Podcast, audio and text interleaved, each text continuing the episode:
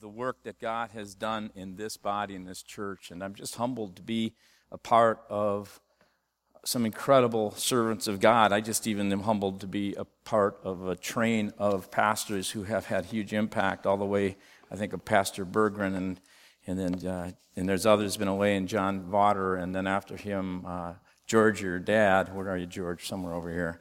Um, and then for the opportunity to take and to build on this incredible legacy that that that God is doing. And I I listened to this, and I just thought um, the thought that came to me is one of the things that I, I love about this is that this just this song, Jesus loves me, this I know, for the Bible tells me so.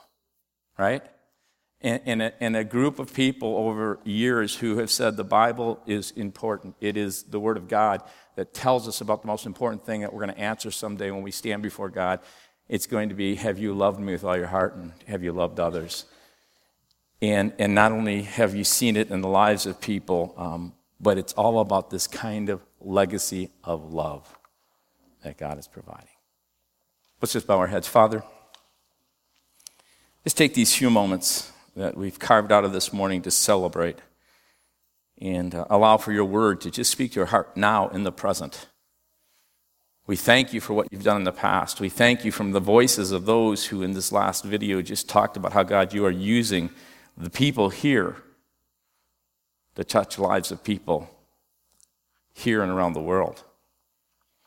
And God, we want to be people who leave a legacy for the future generations as well. And so we thank you for that in Christ's name. Amen. You know, I uh, think about the idea of legacy, and, and, and, you will leave a legacy whether you intend to or not, right? I, I, I heard a story a, a number of years ago by Mickey Mantle, the great baseball legend Mickey Mantle, and he talked about Billy Martin. And Billy Martin, you should be familiar with Billy Martin because in 1969 he was a manager here. Before that, he played for the Yankees second base, was on that incredible team. But he came here and he was just known as a manager as the kind of guy who could take losers and make winners out of them. He was the kind of guy that was also known that he would on a impulse explode and be on top of an umpire with a tirade of anger that would get him kicked out of the game. Well, Mantle loved to tell the story. You can YouTube it, you know, and, and some people say it's apocryphal, but Mantle swears by it. He says that one time he had called up Billy Martin, and Billy Martin was down in Dallas. He was um, now the manager of the Texas Rangers, and they were kind of the turnaround gang. Anybody remember the turnaround gang? And, and this team had won, and, and so he was congratulating him. And, and Martin goes, "Yeah, it's really cool. The ownership were so happy for what had happened. They gave me this brand new rifle for deer hunting." And I'd love to use it. And Mantle said, Oh, I, I got a great idea. I have a, a, doctor friend who has this large ranch just outside of San Antonio. He goes, Oh, let's do it. He goes, he says, Let's go shoot some deer. And he goes, Well, you know, it's about four to five hours away, and we're going to have to drive there, which means you're going to have to get up like four in the morning. And, and he goes, No, I, I want to use this thing. I want to I want to try this out. And so he says, Fine, I'll go ahead and do it. Well, I don't know if you're the personality like a Mantle and Martin that you don't have to actually call people to ask permission to be on something. You just show up and they go, Yeah, sure, use my land. So, so Mantle and him drive up. They get there in the morning.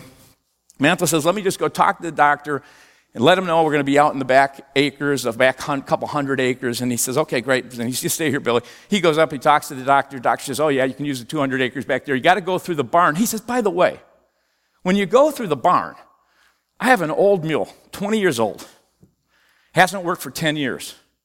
So what I'd love for you to do is, I don't have the heart to put it down. I'm going to have someone put it down. He says, it'd be a lot, would you just put it down for me? He goes, no, I don't want. He goes, no, no, would you please? I mean, you know, that's the least you could do to use my land. He goes, okay, fine, fine. On his way back to the car, he decides he's going to pull a joke on Billy Martin.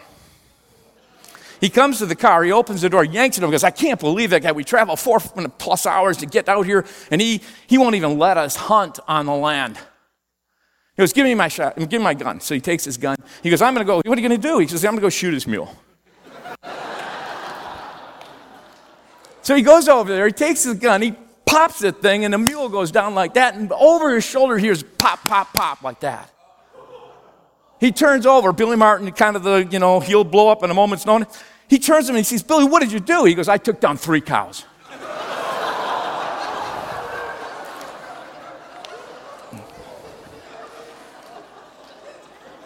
Yeah. Now, whether that's true, it's almost believable because you know how Billy Martin would explode with anger because we are people who leave a legacy. Whether you want to or not. And this morning is truly about God, not us. I really believe it's an opportunity for God to speak to our hearts and say, God, what do you want us to do?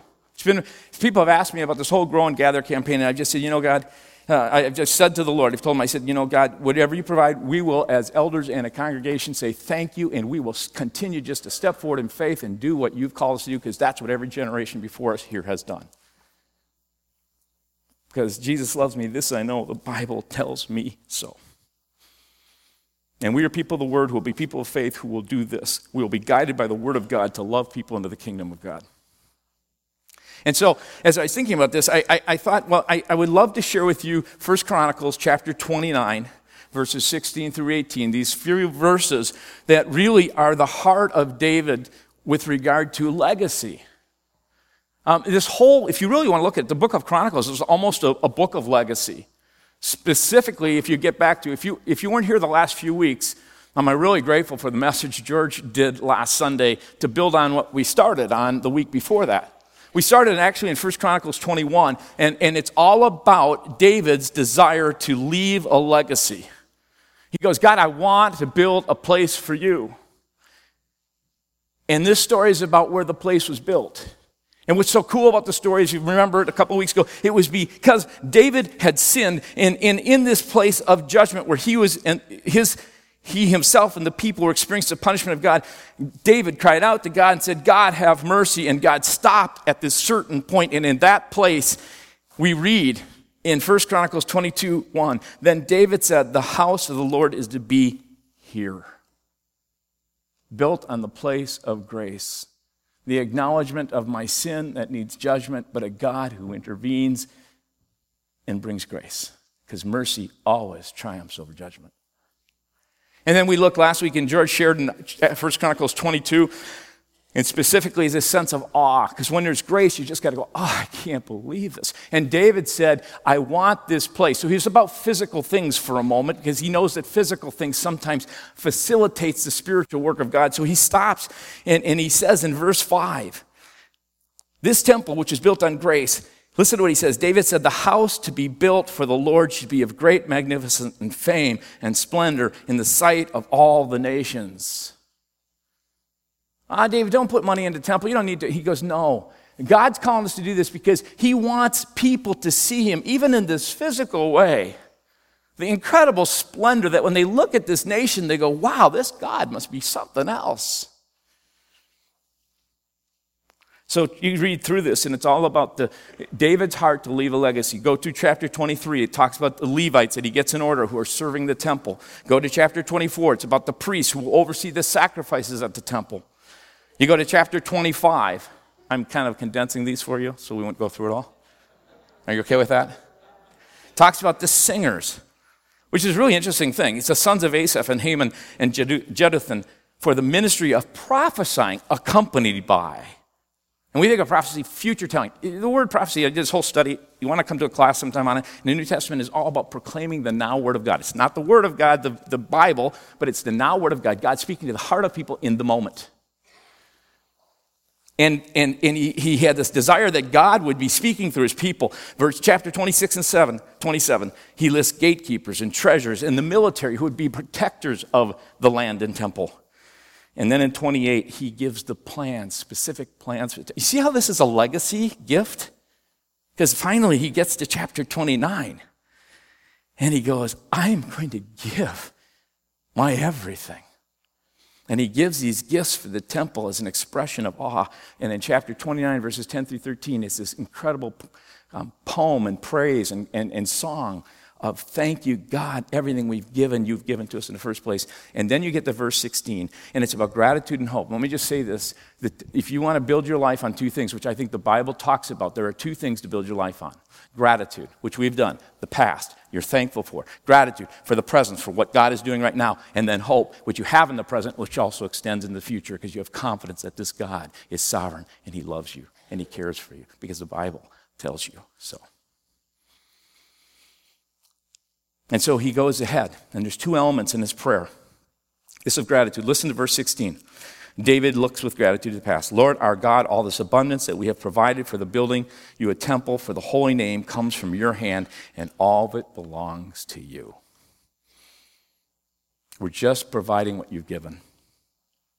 Our very breath, your very breath, my very breath. Every day we can go, thank you. After you take a breath, you go, thank you, God. Because that very breath was from you, it's not mine. The very abilities that you have, the talents and gifts that you have, the ability to go out and to work and to make money, to provide for your family, to provide for yourself, to provide for your future are all gifts that are given by God. We give only what he has given us. And then verse 17, with gratitude, then David recognizes God's present goodness to the people's, catches the people's willing response. He wants to leave a legacy, and all of a sudden all the people go, I do too. Okay, I want to be a part of this. And so he says, I know my God that you test the heart and are pleased with the integrity and all these things I've given willingly with honest intent. He's talking about himself. And then he goes, And now I have seen with joy how willingly. I love that, with joy. You have an opportunity for God to speak to your heart to do whatever God calls you to do. Is just up to you and God. But my, here's my prayer that you will do it with willingness and joy, whatever He places in your heart. And he says, with joy, how willingly your people who are here that day present have given to you. In a sense, David is saying this morning as we come before you, you see our heart. It was kind of their celebration Sunday. You test the heart, you're pleased with integrity. That's all he desires is integrity. You're able to examine to see even down to the root of our motivation. You love it when you, when you see people giving willingly. You're thrilled when people give with joy. And you know when we have given our most and our best, and that's what pleases you God. And then in verse 18, he moves to this hope. And this is what I want to take just a few moments just to kind of get you to think about this, because this is what's so cool about this whole thing. If you read these verses, you're going to find that David could care really, in many ways, the place wasn't anything as important as the people. Right? Everything we've looked at, how many, you know, we, there's some buildings and facilities, and facilities are just, uh, are just uh, things that help facilitate growth. When I was with Pastor Z at your church, we were at one time at a little study, and, and one person asked me, because you guys are in the midst of uh, building something, and I think they were having some questions. I said, Well, what do you think about us putting money into that? And I said, Well, let me ask you, because they were holding a cup of coffee. I said, um, How important is that cup for you to drink that coffee? I said, that's all facilities do. They facilitate the opportunity for the, for the, for the, um, the life giving water of, of Christ to touch other people's hearts. And so, what he gets into, it's so interesting. Listen to what he says in verse 18 Lord, the God of our fathers, Abraham, Isaac, and Israel, keep these desires and thoughts in the hearts of your people forever and keep their hearts loyal to you. Here is his desire for a legacy. The building was really secondary to it. David prays for two things. And, what I, and the reason you need to understand this is because of what he says in here. Note two things how he addresses God and then what he asks God. Two things. So he addresses God. David and the people have provided all these wonderful gifts. It wasn't from their own hand. God himself gives it. And he addresses God in a, in a way that I think would be kind of unusual. When I looked at this, I thought, Look at what he could have chosen. He could have chosen these names for God. He could have said and, and, and addressed him, Lord, the God Almighty, Jehovah El Shaddai, Jehovah Jireh, the God who provides. That would make sense to turn to him and say, the God who provides. Jehovah El Elyon, the Lord the Most High. Jehovah Nissi, the Lord who is my banner. Jehovah Raha, the Lord my shepherd. Jehovah El Olam, the Lord everlasting God. You can go through all these names in the Old Testament. Jehovah Rapha, the Lord who heals. Jehovah Shalom, the Lord who is peace. He doesn't use one of those many names of God. He turns to God and he highlights this character of God. David prays to Jehovah Elohim, Avah Tanu, the God of our father. And then he lists Abraham, Isaac. And what's interesting here? What's the next name? He uses the name Israel. What would you normally expect? Some, I just, little kind of, what, what would you normally expect? Jacob. You see, his whole heart is about the work that gets done in people's lives. So he says, God of our fathers, the generations. And then he uses names that typically might end with Jacob, but he gives him the new name that God gave him, the name Israel, which meant the God of what? The people. And they knew that. And then he asked God this incredibly wonderful thing Keep these desires and thoughts in the hearts of your people forever, and keep their hearts loyal to you. Isn't that our prayer? It's not about buildings, it's about people. Not about a place. That, that very thoughts in our hearts is the Hebrew word for imagination. The phrase keep these desires and thoughts in our hearts comes from Genesis chapter 6, 5. So when he uses these words, they're very important words that they would go back in their mind.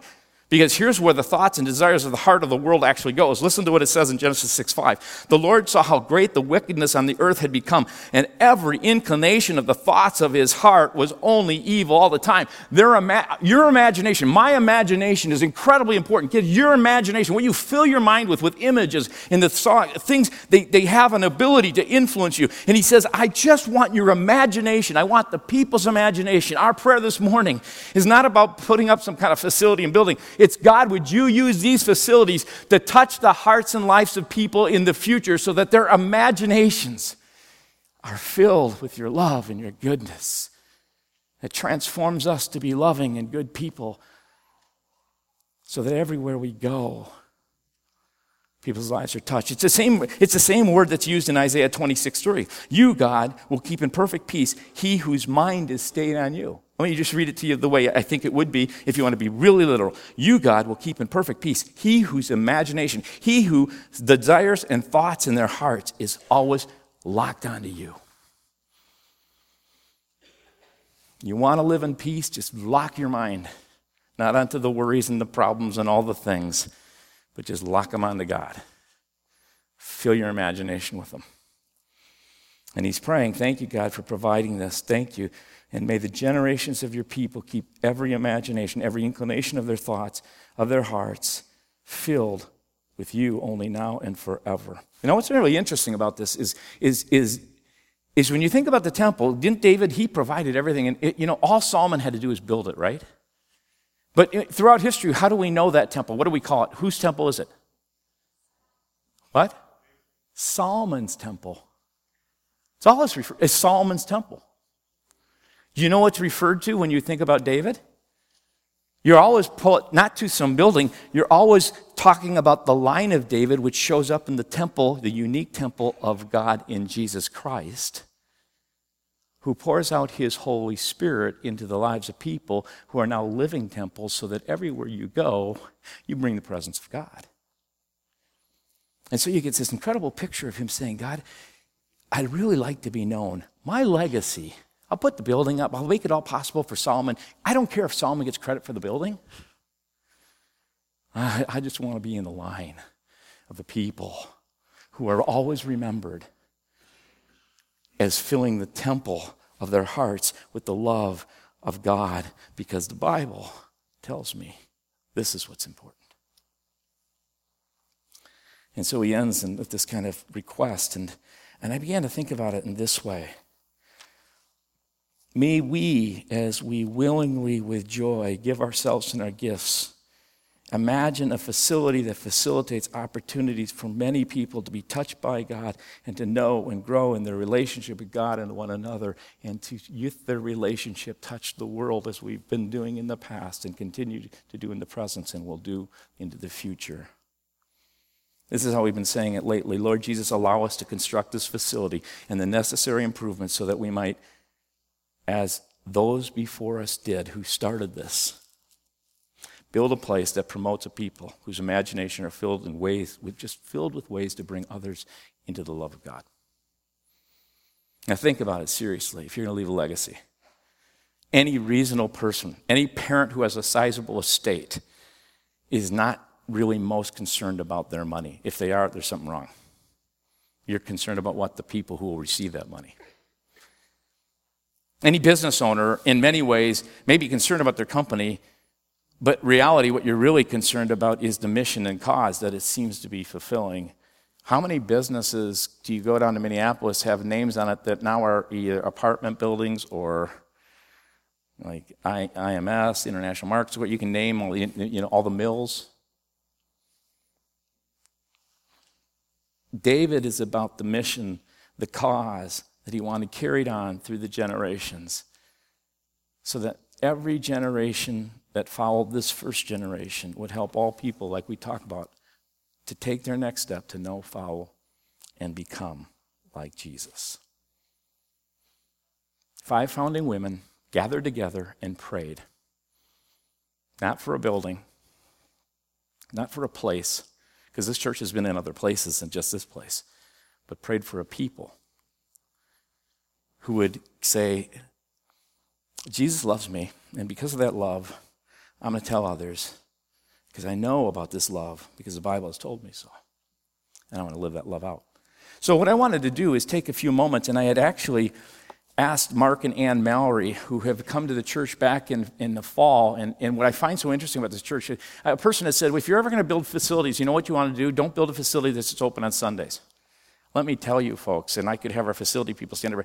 He said, build a facility that's open 24 7. And I was going to have Mark and Ann come up and just share because their story's kind of unique, and I'll just share with it real quickly. I wish they could, were here. What the reason they can't is because I got a text at the men's retreat yesterday where they said, um, "Our daughter and Ann aren't feeling well," and then I got a text a little bit later. We came back and they have strep. I got a text last night. Guess what? I have a sore throat and a fever. But he had written it out for me, and he just shared with me. You know, they came to this church and they came through um, Sunshine Corner which is open. You know, we have that open for people. And Three Sunshine Corner, they saw there was a class on Wednesday night, Love and Respect, because they wanted to develop their marriages. There's some things in their marriage they wanted to develop. They went to that class. When they went to that class, they were in touch with other people who welcomed and loved them and received them. They hadn't been going to church. They didn't know. They came here on a Sunday morning. As a result of that, they said, he said, I've never been so welcome. He said, in fact, I came to the church, and for the first time in my life, he said, you got to realize this, Kevin. This is a big deal for me. He said, I started taking notes. And they've gotten involved in the marriage retreat, and Mark comes to my morning group on Mondays, and it's just been, it's really fun to hear their story.